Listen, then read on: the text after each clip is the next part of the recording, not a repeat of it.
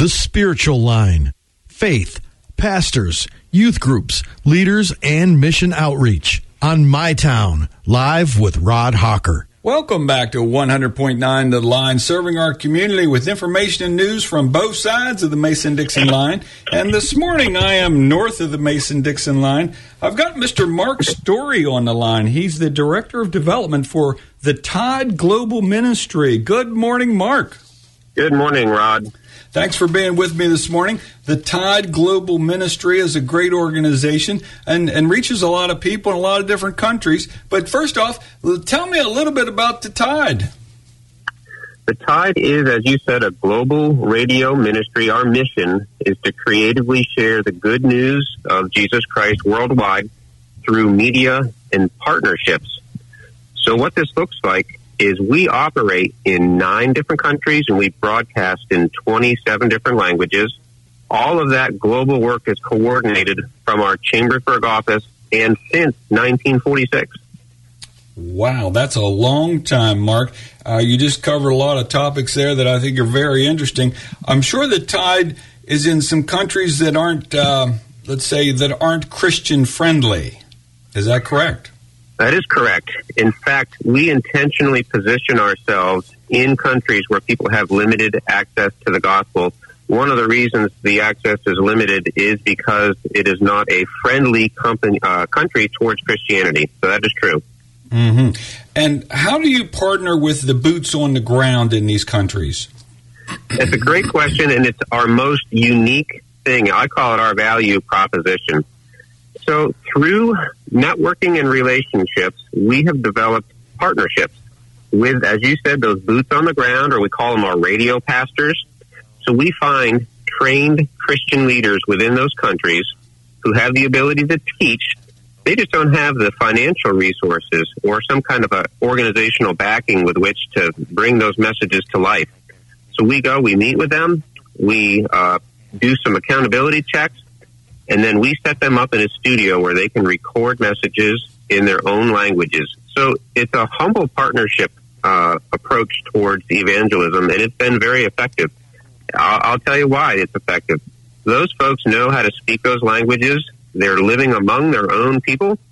And when somebody follows up, we call that listener care. When someone hears a broadcast and says, I'd like to know more about Christ or I'd like to do a Bible study, they have someone in their community who can meet with them and uh, introduce them to the church and keep developing them. Wow, well that's that's fantastic, Mark. I want to just keep whittling away here to some of these countries that you're in because I think some of this is very interesting. Um, the four there's four countries uh, that that I think there's several countries, of course, that you're in that uh, aren't Christian friendly, as we say. But there were they're on some world watch list, if I'm not mistaken. Uh, some of the countries that you're uh, you're into um, yeah, maybe India, Nigeria, Nepal, uh, those kind of places that, that really are persecuting Christians. Have you had any any of your partners that have been in what let's call an outbreak or have been uh, you know I mean, you know, I hate to say killed or, but uh, any real rough areas, so to speak, that has gotten back to headquarters about, hey, this is what happened and it wasn't a good story that you could share with us. Yes, I can appreciate exactly what you're saying. And the answer to that is, unfortunately, yes. We mm-hmm. do have ministry reports from our partners. Uh, sometimes they themselves have been persecuted or, or harassed, as have been some of their listeners. So I'll give you a common uh, example of persecution. This is low level. Some of what we hear is very hard, uh, hard to hear and say. But for example, right now the whole world is affected by this pandemic, and so as aid is distributed, food, etc., we have seen that there's not always been an equitable distribution. In other words, when people queue, get in line for food distribution, some of the folks that claim the name of Christ are denied food just because they are uh, followers of Christ. That's kind of a mild example. Uh, some more extreme measures would be uh, having things taken from them, uh, Bibles, etc., or even being forbidden from uh, free travel because uh, the authorities know they might be going to meet with a church and things like that. we have no records of any of our people directly being attacked violently, so we're very thankful for that. I'll tell you, Rod, I, think one of the reasons uh, for that is because we do pray for these people uh, every day, as do several of our donors. Wow, well that's uh, that's interesting, and thanks for sharing that. And that's a correlation I was going to draw, but that was a different side of the correlation uh, to the COVID nineteen thing, uh, where a lot of people here in this in this shut in lockdown situation, as it gets into the third month here, uh, the, the, conversation about your your rights and, and all these things, and, and governors stepping over the line, and and uh, all these different things. People's got their opinions, and there's a lot of noise out there about this. And I was curious then, because when this conversation comes up, because you talk about, we know, what do you think about Christians being persecuted in other countries? It, it kind of, are you feeling it? You know what I mean? And the whole socialism, communism conversation comes up, and, and the, there's a correlation. And you drew that correlation to the COVID 19 there, to the Christians being, uh, you know, over here in these other countries. Uh, so I appreciate that. That was very interesting, Mark. Thank you for uh, sharing that. Um, Mark, you mentioned something else. Uh, you, you, said about your donors because I, I, do want to get into a little bit about how the Tide operates as an entity and where mm-hmm. your, your, funding comes from. And obviously, it's a, a, huge organization. I think it's just it's so proudful that it is based right here in Chambersburg, Pennsylvania, a worldwide ministry that touches so many different countries. This is awesome, Mark. Tell me about how you're funded. Thank you for that good question, Rod. Uh, categorically, 100% of our income comes from donors. So that's the simple answer uh, to your question. People who want to see uh, the gospel of Christ advance choose to do that through the tide. So our donors, they are partners. They're actually doing missions through us. Now that breaks down into a, a couple different subcategories, and they are churches. Churches uh, give through their missions budget directly to us. Uh, individuals, families, they also contribute. Actually, they're our highest category of donors would be uh, regular Christian folks. And then businesses do contribute to uh, to us as well. They do that in a number of different ways. An obvious one is sponsorships, particularly at our golf tournament.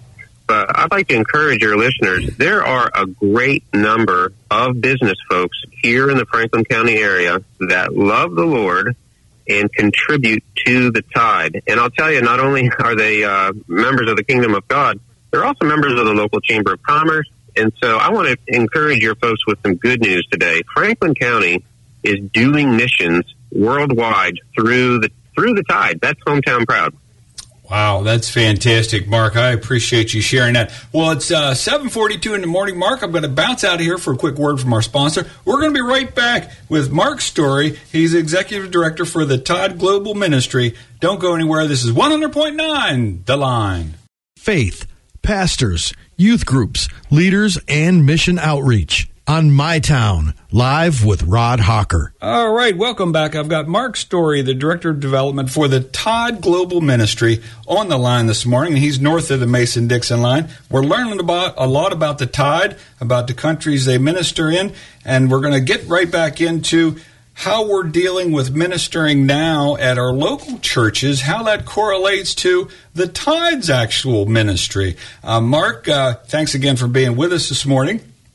Yes, my pleasure. And uh, you know, a lot of the churches now they're doing virtual uh, worshiping. Uh, they are, you know, had a drive-in church service up here on Warm Spring Road here the other Sunday. Uh, as we're still in this situation of lockdown, uh, I guess people are kind of getting a feel for, we you know, the global ministry that you do over the radio, this is kind of a correlation to say, hey, this is how people worship. Um, I think that's a pretty good um, correlation. Do you agree? Yes. This whole global pandemic has reinforced the strength of radio ministry. So here in the States, yes, we are uh, somewhat limited to our mobility and people are gathering in their homes to participate in worship, Facebook Live, YouTube, whatever the format is.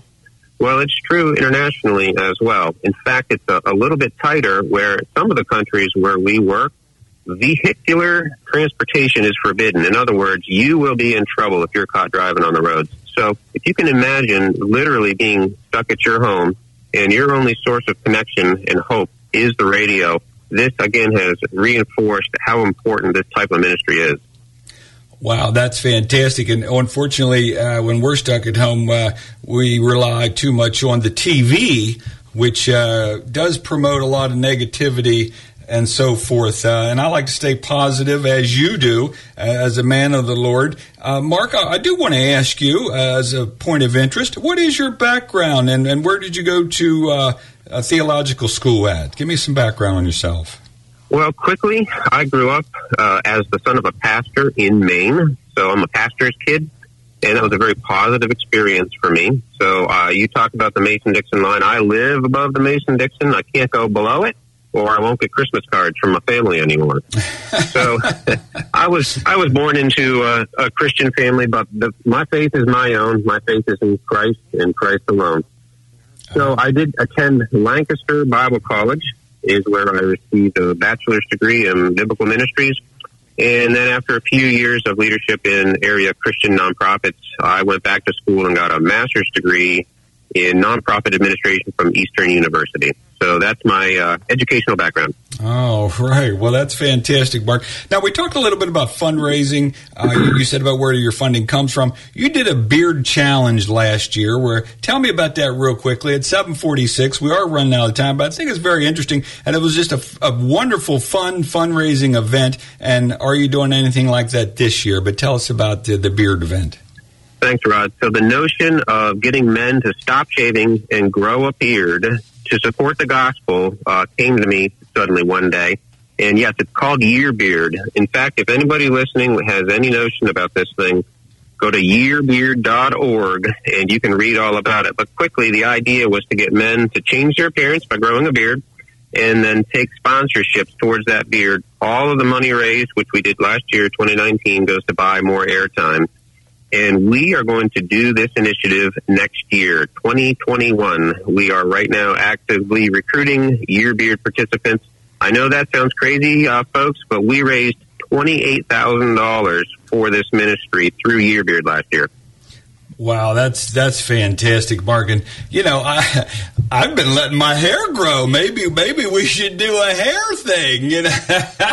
well, Rod, I'm, I'm gonna put you on the spot live on the radio. If I can get my board to agree to a hair category, would you make a, a hair growing commitment for some length uh, next year? Absolutely. I love it, man. That's fantastic. I haven't had a haircut now since last uh, last October, I think. So uh, I'm working on some hair, bro. So and All now, right. and now I can't get a haircut. All right, Mark. Well, get, give me your web page and so forth, and people can go check you out. Uh, it's 748. I got to jump out of here, brother. Folks, if you want to know more about this global radio ministry, go to thetide.org. T H E T I D E dot org. Well, boy, that's pretty easy. The, the tide.org. You know, you can always find uh, your podcast on thelinenews.com slash podcast. We always have interviews posted up the same day of the interview later in the day. So you can always listen to these podcasts and you can share them with your friends. Well, Mr. Mark Story, thank you so much this morning. This is 100.9 The Line.